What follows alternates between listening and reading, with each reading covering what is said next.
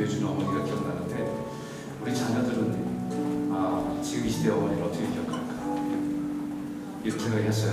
어, 좀 어, 우리가 좀 생각해볼 그런 문제도 있는 것 같습니다. 하여튼 그렇지만 어, 어머니들이 우리 믿음의 어머니들이 각자의 자리에서 또 자녀들 위해서 기도하고 또좀 아름다운 모습을 계속해서 이어졌으면 좋겠습니다. 네, 오늘 함께 나누실 말씀은 아, 사도행전 16번째 말씀입니다. 어, 5장 33절에서 42절까지의 말씀인데 제가 한 절, 여러분이 한 절 읽도록 하겠습니다. 5장 33절에서 42절까지 말씀. 5장 후반부에 있는 내용들을 다 아, 다루지만 읽는 것은 5장 33절부터 42절까지 말씀만 읽도록 하겠습니다. 제가 한 절, 여러분이 한절 읽도록 하겠습니다. 그들이 듣고 크게 노하여 사도들을 없이 하고자 할세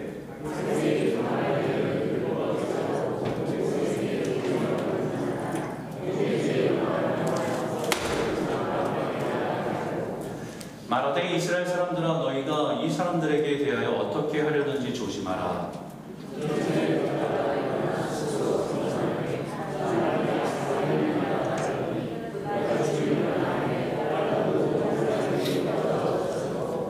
그 후 호적할 갈릴리의 유다가 일어나 백성을 꿰어 따르게 하다가 그도 망한즉 따르던 모든 사람들이 흩어졌느니라.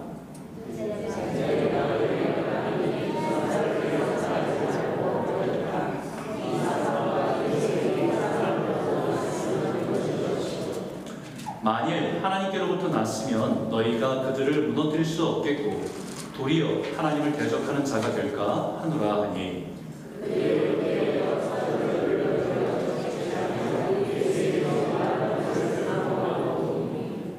사도들은 그 이름을 위하여 능욕받는 일에 합당한 자로 여기심을 기뻐하면서 공회의 앞을 떠나니라.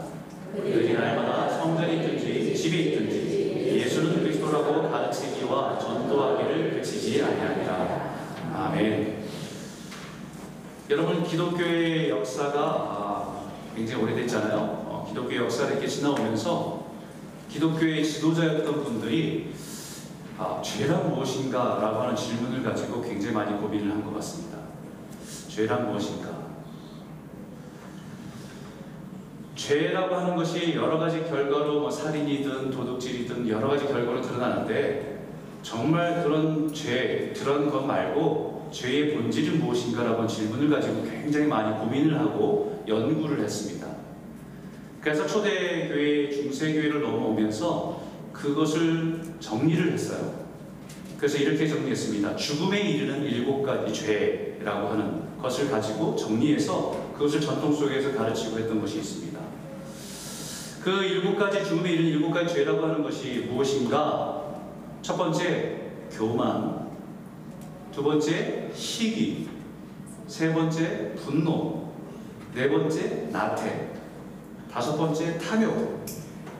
그 다음에 여섯 번째 탐심 그리고 마지막에 정욕입니다. 어떤 분은 이 일곱 가지 죄를 얘기할 때 어? 살인도 없네 도둑질도 없고 간음도 없네 라고 의아하게 생각할 수 있습니다. 여기서 정리한 죽음에 이르는 일곱 가지 죄는 죄의 결과로 나타난 해프닝이 아니라 죄의 뿌리가 되는 것이 무엇인지에 대해서 우리에게 말씀해 겁니다. 그런 관점을 여러분 생각해 보면 아, 우리가 생각했던 죄, 어 이게 그렇게 심각한 죄였어?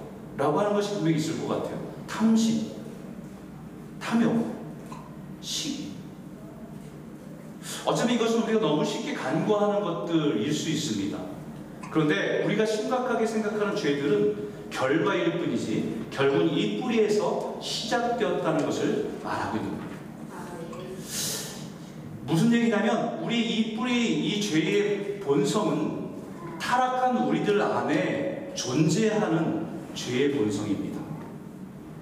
이 죄의 본성의 뿌리를 잘 다루지 않는다고 한다면 사탄은 이것을 통해서 우리를 심각한 죄에 빠지게 되고 그것이 심각한 죄의 결과로 나타나기 때문입니다. 그 중에서 여기 제일 중요한 것은 우리가 잘 알다시피 교만은 죄 중의 죄입니다. 그래서 이 일곱 가지 죄의 가장 큰 뿌리가 되는 다른 모든 죄의 뿌리도 중요하지만 그것을 지탱해지고 있는 가장 중요한 죄는 교만입니다. 교만은 하나님을 인정하지 않고 하나님의 자리에 내가 앉는 것이 교만입니다. 바로 아담의 교만이 이 땅에 죄를 가져왔어요. 하나님 대신 자기가 하나님 되고 싶은 마음으로 하나님을 치워버리고 그것을 취한 것이 교만의 시작이었기 때문에 죄의 시작은 아담이 교만했기 때문에 그것을 통해서 들어온 것입니다. 그것이 우리의 불행의 시작이었고 죄의 시작이었던 것을 말합니다. 애굽의 바로도 그를 애굽 바로를 사로잡고 있었던 것도 교만입니다. 놀라운 하나님의 이적들을 보면서 부정할 수 없는 하나님의 권세 앞에서도 끝까지 받아들이지 않고 그 마음을 강팍하게 했었던 것은 그 마음에 교만이 사로잡혀 있었기 때문이죠. 그런가 반면에 두 번째로 시기라고 하는 죄는 우리가 생각할 때 그게 그렇게 심각한 것인가라고 하는 죄일 수 있습니다. 왜냐하면 우리가 아이들을 키우다 보면 아이들 안에 그 조그만 아이들 안에 시기와 질투가 자연스럽게 그 아이들의 내성을 갖고 있는 것을 보면서 그냥 누구나 다 갖고 있는 그냥 그런 본성 아닌가라고 하면서 우리 쉽게 생각할 수 있는 게 시기입니다. 하지만 이 시기와 질투는 자기 중심적이고 이기적인 욕망에 뿌리를 두고 있습니다. 시기는 남이 가진 것을 보면서 부러워하고 더 나아가서는 그 시기가 미움과 증오를 만들어내고 그것이 결국은 누군가를 파괴하게 하는 일까지 나타나게 되는 것이 시기이기 때문입니다. 그렇기 때문에 사단이 가장 잘 사용하는 우리 안에 있는 죄의 본성 중에 가장 잘 사용하는 것은 뭐냐? 시기와 질투입니다. 성경의 최초의 살인자가 된 가인도 자신의 동생 아벨을 시기하는 미움에서 시작된 것입니다. 자신의 제사를 받지 않고 자신의 아들 아, 아, 아, 우였던 아벨의 제사를 받는 걸 보면서 그 마음의 시기 때문에 결국은 미움이 증오로 결국은 살인까지 이르게 되는 것으로 보게 되는 거죠. 요셉의 형제였던 그 형들도 막내 아들 정말 사랑스럽잖아요. 그 막내 아들을 죽이겠다고 생각한 그 마음을 갖게 된 것도 시기. 아무리 배다른 엄마에서 자녀를 낳았지만 그 아버지가 그 아이 한 사람을 사랑하고 색동 옷을 입히고 자기들은 일꾼처럼 부려먹는 것을 그 마음에 시기하는 마음을 감당하지 못해서 이것을 조절하지 못해서 결국은 그 요셉을 죽이기까지 죽이고 싶은 마음으로 구덩이에 던져버리고 결국 그 노예로 팔아버리게 된 죄의 시작이 시기였습니다. 잘 알다시피 이스라엘 최초의 왕이었던 사울 왕도 겸손해서 왕을 세웠는데 그 왕이 무너지게 되고 하나님으로부터 버림받는 그 죄의 시작이 시기입니다. 자신에게 충성스럽던 다윗을 바라보면서 시기심이 자라나요.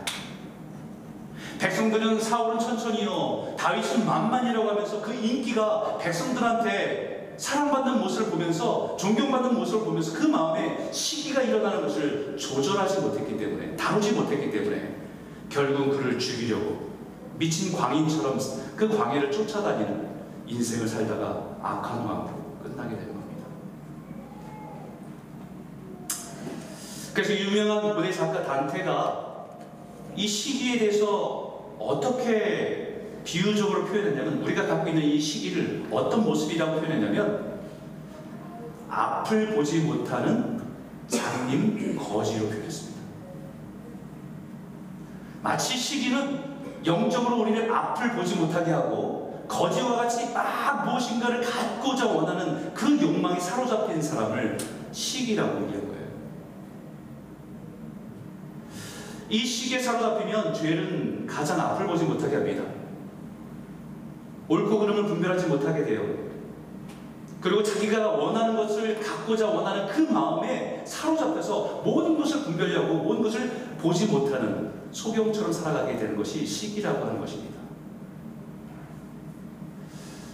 그래서 성경의 사탄은 유대 지도자들이 가지고 있는 이 시기심을 이용해서 예수님을 십자가에 못 박도록 했다라고 말합니다.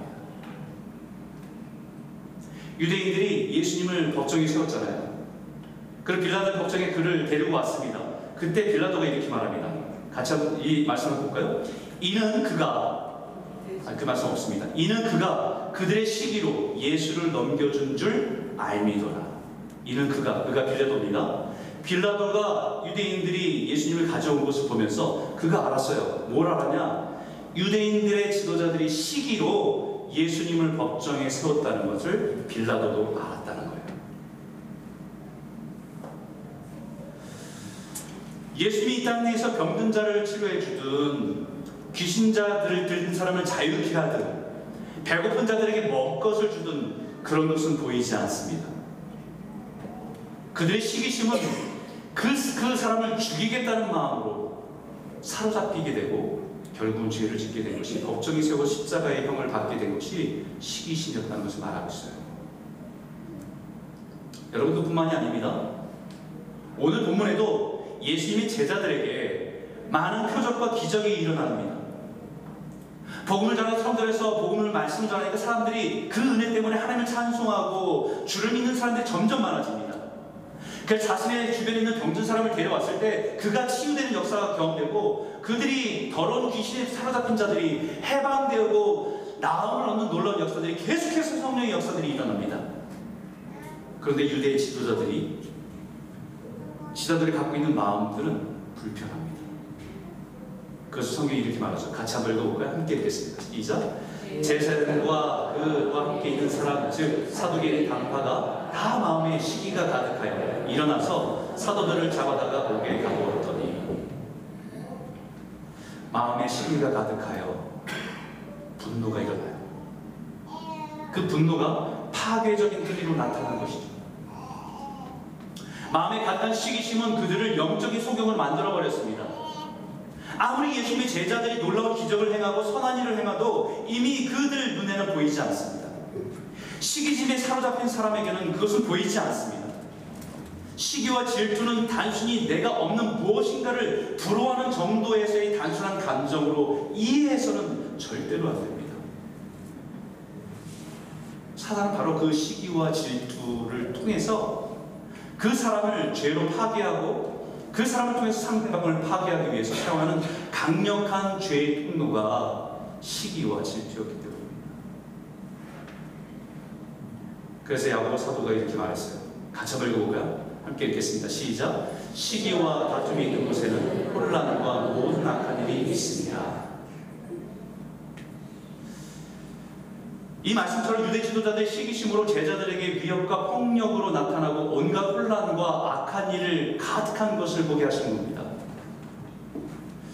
이 말씀 가만히 묵상해 보면 오늘날 우리가 살아가는 이 세상도 마찬가지예요.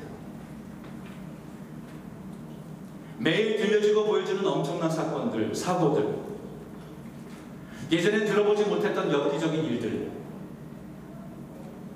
그 모든 혼란과 모든 악한 일의 시작은 시기와 다툼에서 시작된 죄임을 깨닫게 됩니다. 내가 갖지 못한 것에 대한 열등감이 움직이고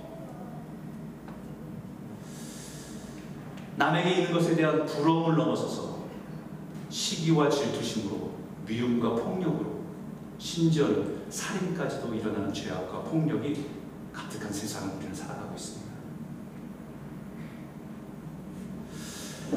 이런 세상 속에서 그리스도인으로 살아간다는 것은 어떤 의미인가?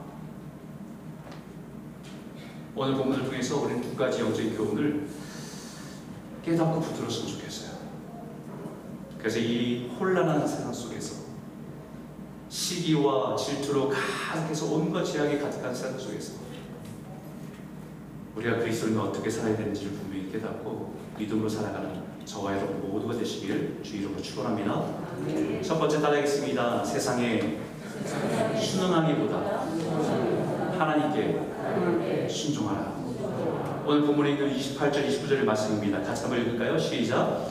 이르되 우리가 이 이름으로 사람을 가르치지 말라고 언금하였을 때 너희가 너희 가르침을 예루살렘에 가득하게 하니 이 사람의 피를 우리에게로 돌리고자 하는구나. 베드로와 사도들이 대답하여 이르되 사람보다 하나님께 순종하는 것이 마땅하니라.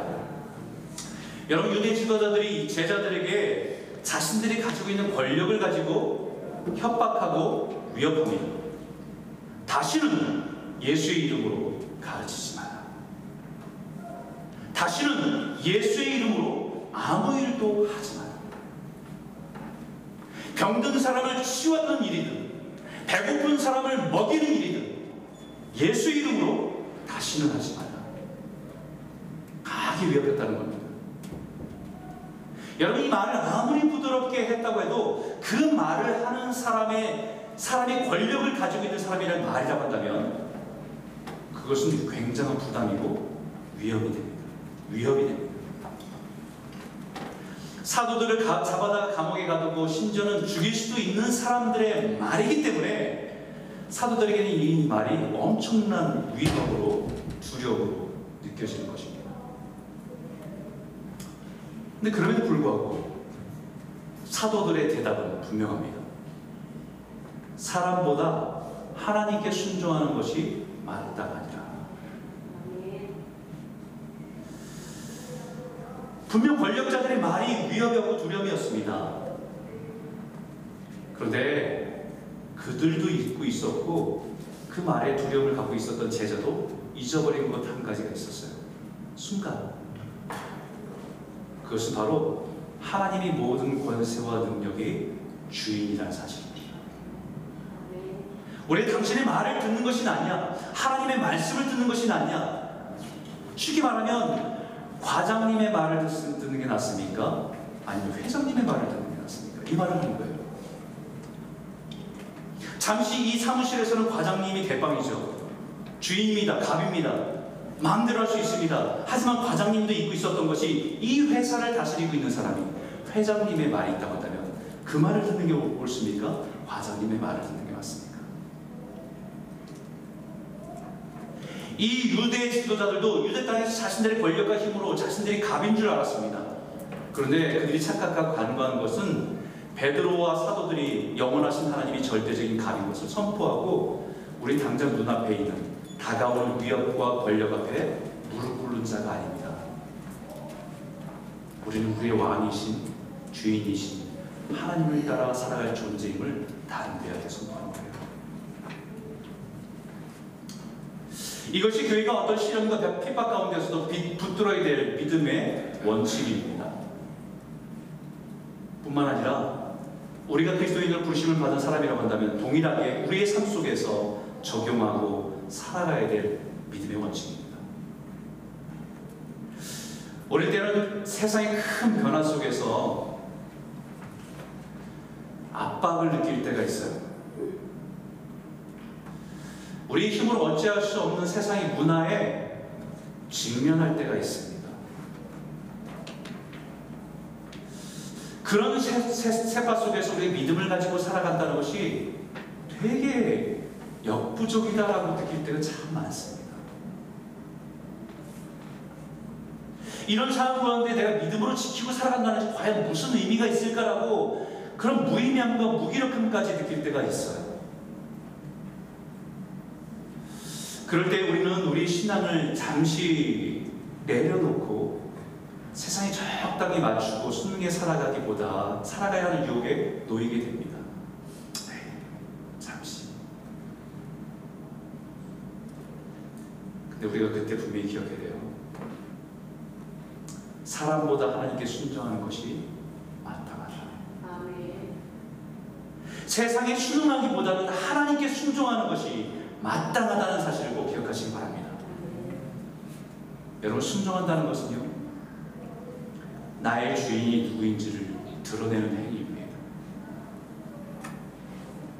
로마서 6장 16절에 이렇게 말합니다. 너희 자신을 종으로 내어주며 누구에게 순종하든지 누구에게 순종하든지 그 순종함을 받는 자의 종이 되는 줄을 너희는 알지 못하느냐. 혹은 죄의 종으로 사망에 이르게 되고 혹은 순종의 종으로 의에 이르게 된다. 우리가 누구에게 순종하느냐는 우리가 누구의 종인지를 증명하는 것이기 때문입니다. 사도들이 현 상황을 보면 얼마든지 자신의 행위에 대해서 합리화시킬 수 있는 조건이 있습니다. 세상의 가장 강력한 권력자들 앞에서 그들의 위협과 협박 앞에서 자칫하면 감옥에 갇힐 수도 있고 심지어는 생명을 잃을 수도 있는 현실 앞에서 어쩔 수 없었습니다. 말할 수 있을 겁니다. 그런데도 불구하고 사도들은 분명히 고백했습니다. 사람보다 하나님께 순종하는 것이 마땅하다. 왜냐하면 우리는 당신들의 종이 아니라 하나님의 종이기 때문입니다. 이것은 오늘을 살아가는 우리들에게도 마찬가지입니다. 세상에서 일하다가 보면 우리의 신앙을 지키기 어려울 때 있습니다. 우리의 신앙의 양심을 지키기 힘들 때 있습니다. 자칫하면 직장 상사에게 지키기도 하고 직장 생활에 어려움을 가져올 수도 있기 때문입니다. 잘못하면 직장을 잃을 수도 있을 것입니다. 그러나 우리가 분명히 기억할 것은 우리는 누구의 종인가? 우리가 세상에 순응하고 순종한다고 한다면 우리 스스로가 세상의 종인 것을 인정하는 것입니다. 당장은 위기를 모면하고 손해를 피해갈 수 있을지 모르지만 그것이 더 큰 죄로 나아가게 되고 하나님으로부터 멀어지게 되는 길을 선택하는 것이기 때문입니다. 우리가 알다시피 구약에 있는 사무엘을 통해서 우리에게 주신 말씀이 있어요. 그에게 주신 그에게 분명하게 우리에게 가르쳐 주신 말씀이 있습니다. 여호와께서 번제와 다른 제사를 그의 목소리를 청종한 것을 좋아하신 같이 좋아하시겠나이까. 순종이 제사보다 낫고 듣는 것이 수량의 기름보다 낫습니다. 하나님이 우리에게 원하시는 것은 하나님이 우리의 주인 되심을 인정하며 순종하는 자. 여러분 순종한다는 것은 옳고 그름에 대한 분별력도 필요합니다. 옳고 그름에 대한 분별력도 필요하지만 옳지 않는 권위에 대해서 굽히지 않는 용기도 필요합니다. 순종한 데서 다 이렇게 맞춰주는 것이 순종이 아니라 옳지 않는 권위에 대해서 No라고 말할 수 있는 용기도 필요한 것이 순종입니다. 세상의 위협과 권력에 굽히지 않는 용기가 필요한 것이 순종입니다. 순종한다는 것은 질서와 권위를 인정하고 받아들인다는 것이기 때문입니다. 지금 내 앞에서 나에게 손해를 끼칠 수 있고 나를 어렵게 할 수 있는 그 권력조차도 하나님의 권위 아래에 있다는 것을 인정하는 것이 하나님께 순종하는 것입니다. 우리가 가끔 집에서 아이들을 키우다 보면 말을 안 듣는 애들 꼭 하나씩은 있어요. 그죠? 순종하지 않는 아이들이 있어요. 뭐 이렇게 시켰는데 안 합니다. 그럼 화가 나요. 그럼 화가면서 제 마음에 어떤 생각이 들면 쟤가 나를 뭘로 보고 그러지? 근데 그 질문이 맞습니다. 뭘로 보고 그러는 거예요? 권위를 인정하지 않는 겁니다. 순종하지 않는다는 것은 권위를 인정하지 않는다는 거예요. 하나님은 능력 있는 사람을 쓰는 것이 아니라 순종하는 사람을 원하십니다. 그리고 그 순종하는 사람에게 하나님의 능력이 무엇인지를 보여주세요. 사도들이 이 비밀을 보고 깨달았습니다. 그래서 이렇게 고백하죠. 우리 한번 같이 한번 읽어볼까요? 32절입니다. 시작. 우린 이 일의 증인이요. 하나님이 자기에게 순종하는 사람들에게 주신 성령도 그러하니라. 분명히 말씀했습니다. 우린 이 일의 증인이라고. 순종할 때 하나님께서 우리에게 내 한계, 두려움을 넘어서 순종할 때 내가 생각하지 못한 것으로 채우시고 그 능력으로 살아가게 하신 것을 경험한 것이에요. 분명히 약속하십니다. 성령을 주시겠다. 죽음 앞에서 십자가를 붙들고 순종한 예수님을 죽은 자 가운데서 일으켜 주시는 하나님의 능력을 보았습니다. 그것의 증인입니다. 복음을 전하다가 감옥에 갇힌 자신들을 옥문을 열고 끌어내서 다시 복음을 선포할 수 있도록 그들을 이끌어 주신 보여 주신 그 능력을 경험한 사람들이 제자입니다. 이 일의 증인입니다. 여전히 자신들을 위협하고 두렵게 하는 권력자들이 두렵지만 분명한 것은 하나님을 순종하는 하나님께 순종하는 자에게 성령의 능력으로 함께 하신다는 것입니다. 여러분 그것이 세상이 두려워서 하나님께 순종하기보다는 세상에 그냥 순응하기를 택하고 살아간 사람은요 그 인생이 자기 능력 아니에요.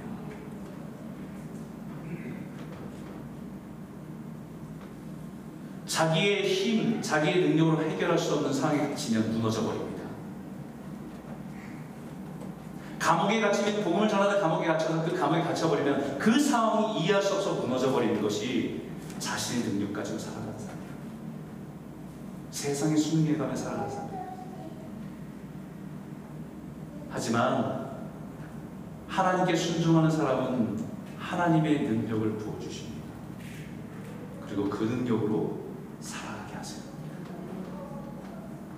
사랑하는 성도 여러분, 우리가 살아가는 세상에서 믿음으로 살아가는 것이 아무리 힘들고 어려워도 하나님께 순종하며 살아가시길 바랍니다. 때로는 손해가 되고, 때로는 어려움이 눈앞에 있어도 순종하는 그 사람에게 성령을 먼저 주셔서 우리를 위로하게 하시고 그 모든 상황을 넉넉히 이길 수 있는 능력을 체험하게 될 줄 믿습니다. 두 번째 말씀 나눠볼까요? 따라 읽겠습니다. 예수의 이름을 위하여 능욕받는 자로 여김을 기뻐하라. 40절과 41절 말씀인데 같이 한번 읽겠습니다. 시작. 그들이 옳게 여겨 사도들을 불러들여 채찍질하며 예수의 이름으로 말하는 것을 금하고 놓으니 사도들은 그 이름을 위하여 능욕받는 일에 합당한 자로 여기심을 기뻐하면서 공회 앞을 떠납니다. 사도들이 다시 공회를 다시 공회에 끌려가서 신문을 받는 그 위기를 우리를 본문 속에서 읽었습니다. 근데 이 위기 가운데 하나님께 놀라운 일을 행하세요. 그 공의 가운데 모든 사람들이 시기심에 사로잡혀서 이 제자 예수를 미워하고 제자들을 죽이겠다는 그런 마음을 사로잡힌 가운데 한 사람이 일어납니다.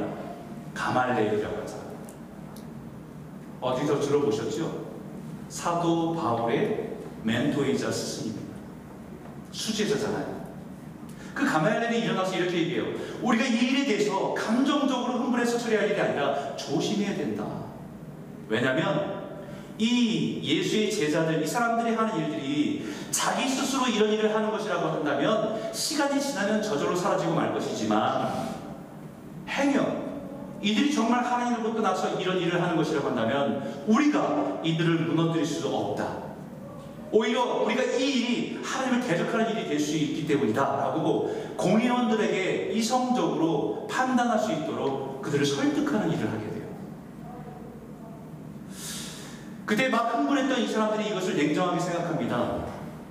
그리고 이것을 사건을 좀 이성적으로 처리하도록 결정을 해요.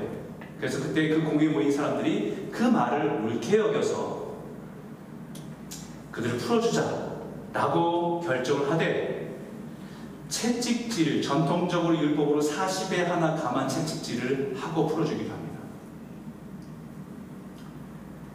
여러분 말이 40에 하나 감한 39대의 채찍질이죠. 이것은 사람이 사람이 가장 고통스러운 40이라고 수를 다 채우는 건 너무 잔인하다라고 생각해서 하나를 뺀 거예요. 기도에 사람을 묶어놓고 채찍질을 39번을 하는 겁니다. 가죽으로 만든 그 채찍질을 하게 되면 온몸이 찢어지고 살갗이 떨어져 나가는 고통을 겪게 돼요. 예수님도 이 고통을 겪으셨죠. 아주 잔인한 형벌입니다. 그래서 생각해 보십시오.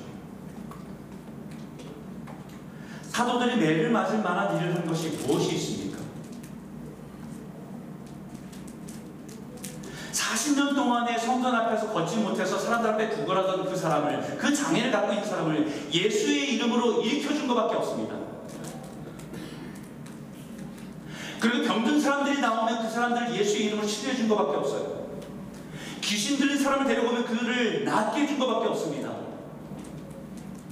마음이 곤곤한 사람이 찾아오면 그들을 말씀으로 위로해서 그 말씀 가운데 힘있게 일어날 수 있는 살아갈 수 있도록 용기를 불어준 것밖에 없습니다. 근데 그것이 어떻게 이렇게 심한 형벌을 받을 만한 일입니까? 여러분 사도 입장에서 얼마나 억울한 일이겠어요? 잘했다고 상을 주어도 부족할 판이고 그것을 이해해줘서 격려해줘도 부족할 판인데 고통스러운 매질을 당하는 것이 어떻게 이해가 되겠습니까? 근데 사도들은 뭐라고 얘기하냐면요. 그 이름을 위하여 능욕받는 일에 합당한 자로 여김을 기뻐하면서 공의 앞을 떠나니라. 아, 저 같으면 그 앞을 떠날 때 침뱉고 욕하고 갔을 것 같아요. 그리고 한 사람 한 사람 눈으로 찍어보면서 내 언젠가 복수하리라. 이 마음의 복수심을 가지고 떠나는 것이 제 마음은 그럴 것 같습니다. 힘이 없어서 많지. 그런데 여기 이 본문을 유진 피터슨 교수가 어떻게 표현했냐면 그냥 이 공연을 떠나는데 아, 기뻐하기로 결정했다. 그래 기뻐해야지. 이런 마음을 가지고 떠났던 게 아닙니다. 마음은 이해되지 않는데 받아들일 수 없는데 그래 기뻐하니까 그냥 기쁨으로 받아들여야지 이렇게 떠난 것이 아닙니다. overjoyed 내면에서 흘러 넘치는 기쁨이 그 삶을 가득 채운 채로 떠났다는 것이에요. 왜냐하면 the honor of being dishonor 내 이렇게 무시당하고 내 이렇게 핍박당하고 능욕받는 자로 취급받는 것 그것을 명예로 여기며 기쁨으로 떠난다는 거예요. 예수 이름을 위해서 내가 수치스러운 자리에 불명예스러운 자리에 죄인 취급받는 것을 단순히 기쁘게 여겼다는 것이 아니라 그것을 큰 명예로 honor 큰 명예로 여기고 공예를 떠났다는 거예요.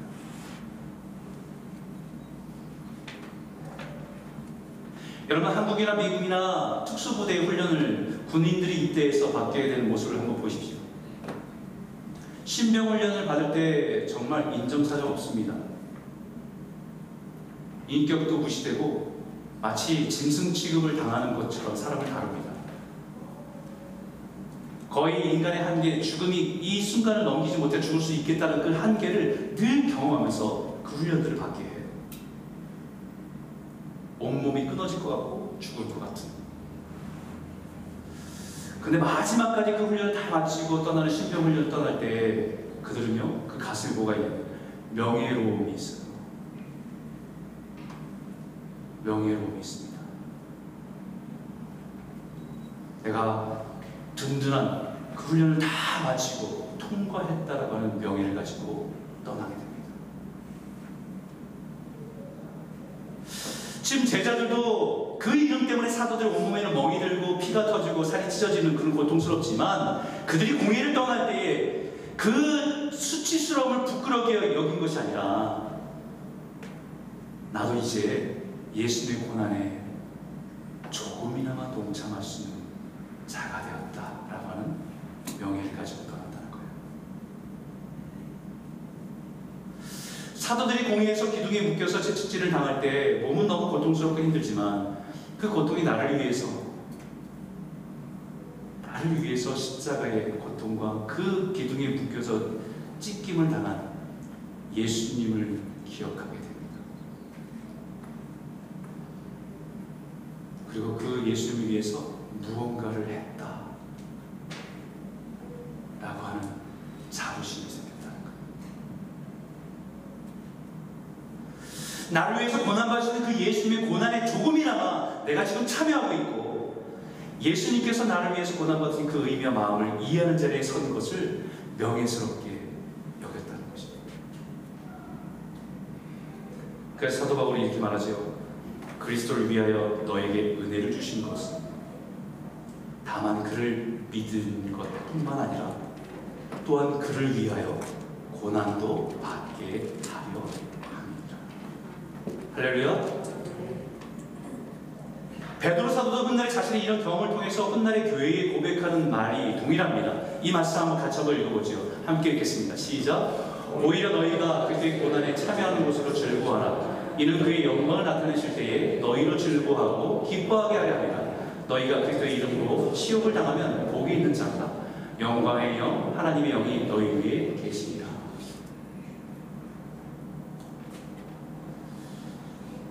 여러분 이 말씀을 묵상하면서 우리가 생각해 봐야 돼요. 우리가 이 땅에 살아가는 동안에 때는 예수님을 위해서 예수님 때문에 고난받은 것이 있습니까?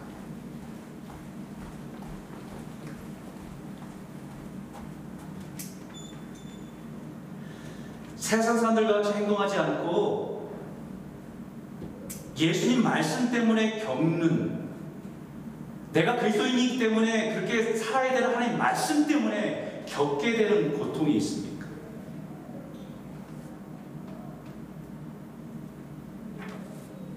용서할 수 없고 이해할 수 없는 상황과 사람을 내 말씀, 예수님의 말씀 때문에 몸부림치면서 참고 인내하고 용서하려고 한 번 더 손을 내밀려고 몸부림치는 고통이 있습니까?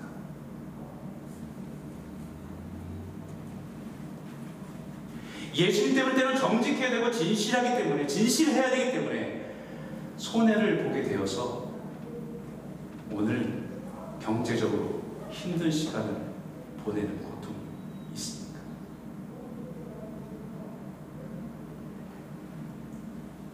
예수를 믿기 때문에 주변에 있는 어떤 분이 고통을 겪고 있고 어려움을 겪고 있는 그 문제를 듣고 그냥 잊어버릴 수 없어서 매일 아침마다 그 사람을 붙들고 이름을 불러가며 기도하며 간구한 그런 고난이 있습니다.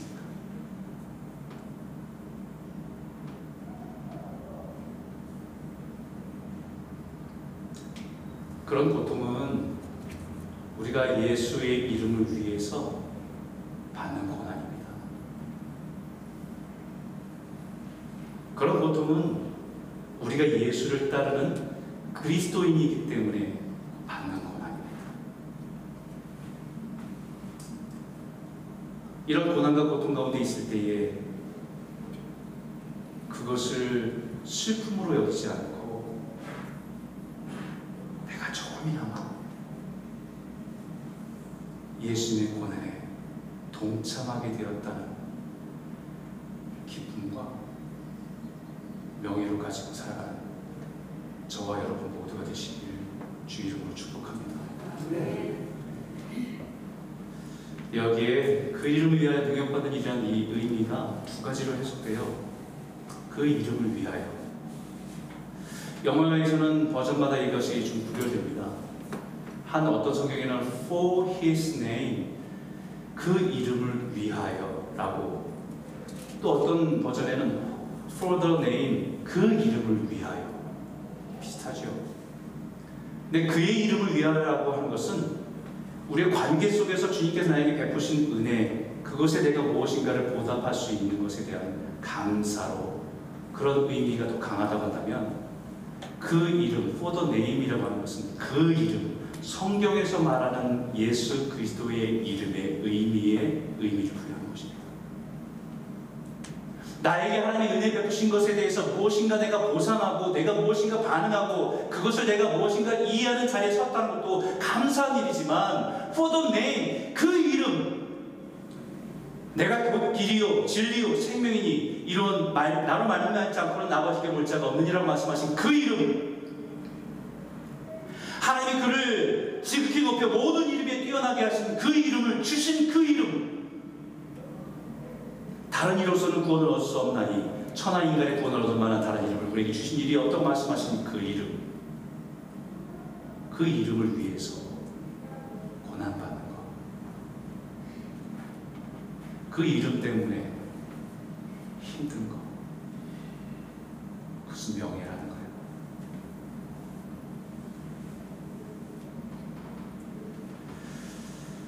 그 일을 예수 그리스도의 위해서 살아가다가 수치를 당하고 손해를 보고 어려움을 겪고도 그것을 명예로 여기며 살아가는 사람들이 그리스도입니다. 크리스천 예수를 따라가겠다고 따른 사람 그 이름을 믿고 의지하며 살아가는 사람들이 그리스도인의 이름을 얻게 되는 것이죠. 그리스도인이라는 이름은 명예스러운 이름 그리스도를 따르는 사람, 소망 없는 우리를 하나님의 자녀로 삼게 하셔서 그리스도를 따를 수 있는 그 자리에 우리를 불러주셨기 때문에 그렇기 때문에 그리스도인은요 예수 그리스도를 가르치고 전하는 일에 멈출 수가 없는 사람입니다. 오늘 마지막 절 같이 한번 읽어볼까요? 함께 읽겠습니다. 시작. 그들이 날마다 성전에 있든지 집에 있든지 예수는 그리스도라고 가르치기와 전도하기를 그치지 아니하니 세상이 아무리 어려워요. 세상에서 그리스도인들이 조롱받는 시대를 살아가도 세상 사람들이 교회를 비난하는 시대를 살아가도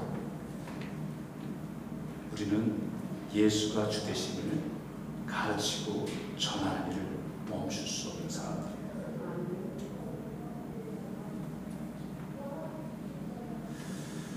그리스도인들에게는 주일과 평일이 구분되지 않습니다. 교회에 나와서만 그리스도인이 아니라 교회와 가정, 성전에 있든지 집에 있든지 교회 나와서는 예수님이 나의 주인입니다. 직장에 나와서는 예수가 아니라 이거 돈이 주인입니다 라고 바꾸는 사람들이 아니라는 거예요. 매일 매일 매 순간 매 순간 교회와 학교와 직장의 모든 장소에서 한 가지 목적과 부심에 순종하며 살아가는 사람들 그 사람들이 성도요 제자요 그리스도인 줄 믿습니다. 사랑하는 성도 여러분 이번 한 주간도 그 이름 예수 그리스도 이름을 위해서 그리스도인이라는 이름을 가지고 세상에서 가정에서 예수 그리스도가 증거되어지고 복음을 전하며 살아가는 귀한 성도님 모두 되시길 주 이름으로 축복합니다. 한번 같이 기도할까요?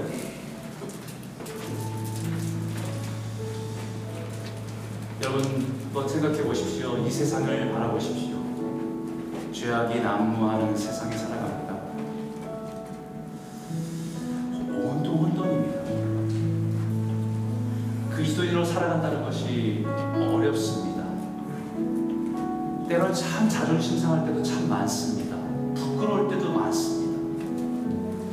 그런데 아무리 그런 세상 속이라도 우리는 세상에 순응하며 살아가는 사람들이 아니라 하나님께 순종하며 살아가는 사람들입니다. 세상에 순응하고 싶고 그것을 타협하고 싶을 때 우리는 두려워서 그렇습니다. 근데 주님께 약속하신 것은 우리가 그 두려움을 넘어서 하나님께 순종할 때 우리의 한계를 뛰어넘는 능력으로 우리의 삶을 채우시겠다고 약속하셨습니다. 우리는 그 능력을 경험하며 살아가는 것입니다. 하나님 두렵습니다. 하지만 주님 그 능력으로 우리 삶을 채워주십시오. 성령으로 우리 안에 위로 주십시오. 성령으로 소망으로 우리의 모든 한계를 뛰어넘을 수 있도록 인도하여 주시옵소서.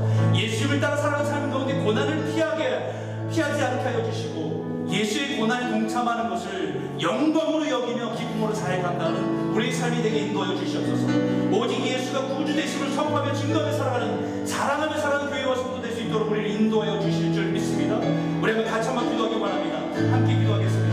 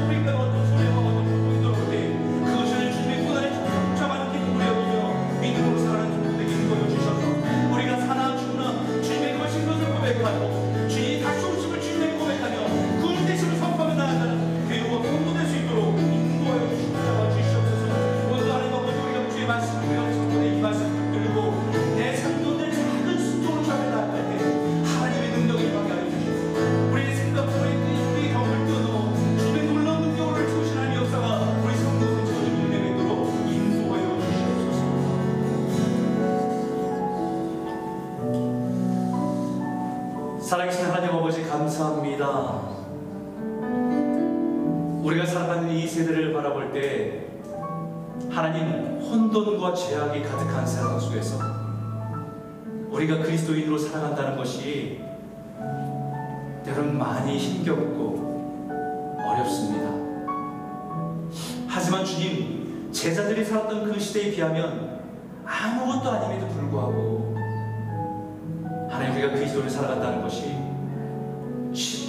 세상에 타협하며 순응하며 살아가는 우리들 모습이 있음을 용서하여 주십시오.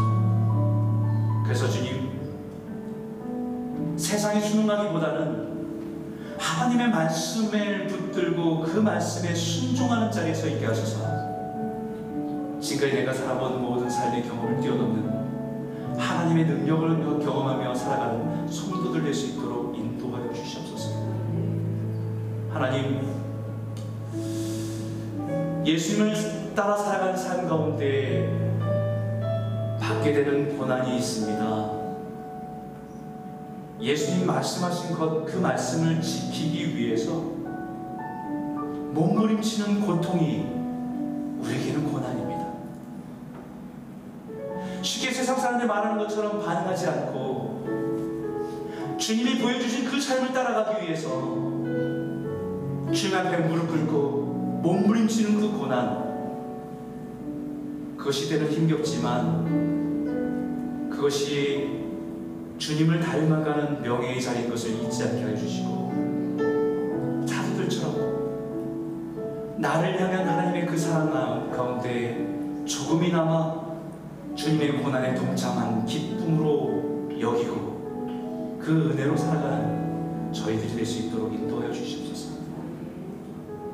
하나님 이 시대는 복음을 전하는 세대, 이제는 전도의 시대가 끝났다고 말합니다. 전도하기 너무 어려운 세대로 말합니다. 세상 사람들의 조롱과 비난 앞에 있지만, 그러나 하나님, 우린 그리스도인입니다. 우리를 구원하신 그 주님을 가르치고 전하는 일을 실수 없는 존재인 것을 깨달으며 우리가 주님께 구하고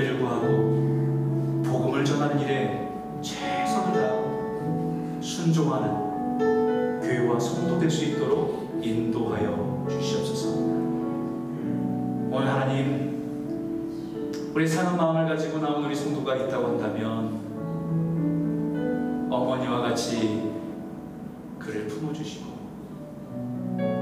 순종하는 자에게 성령을 주시겠다고 순종하는 자에게 성령의 능력을 채우시겠다고 약속하신 것처럼 그 모든 삶을 성령 안에서 위로함을 얻고 다시 믿음으로 일어설 수 있는 능력으로 살아가는 성도로 나아갈 수 있도록 하나님 회복시켜 주시옵소서. 하나님 어머니, 어머니 마더스데이입니다. 우리 가정 가정들마다의 어머니들을 기억하며 기도하는 어머니로 눈물로 순종하며 나아가는 것에 하나님의 능력을 어머니들 그 어머니들의 기도를 통해서 가정이 자녀들이 온전히 세워지는 것을 보게 하시고 그 어머니들에게 주님의 따뜻한 위로와 잘했다 수고했다라고 하는 칭찬과 은혜가 회복될 수 있도록 축복하여 주시옵소서 예수님 이름으로 감사하며 기도드렸습니다.